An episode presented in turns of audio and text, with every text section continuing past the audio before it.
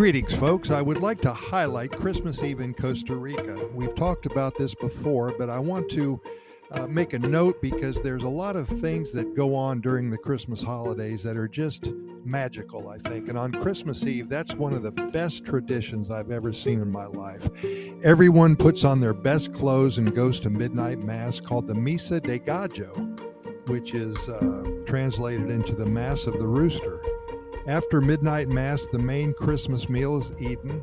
The meal normally includes chicken and pork tamales wrapped in plantain leaves, as well as pastries and other Costa Rican desserts like tres leches cake, which, if you haven't had yet, it is to die for.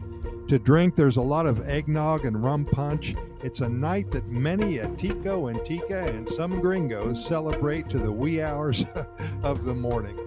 Also on Christmas Eve, children leave their shoes out for Nino Dios, the baby Jesus, to fill, although he is gradually being displaced by the more commercial Santa Claus, called San Nicolas or Colacho.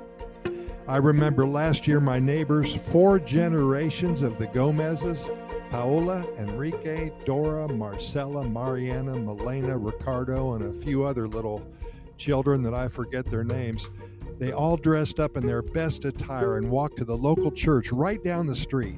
The mass lasted about three hours, and that made them very, very hungry.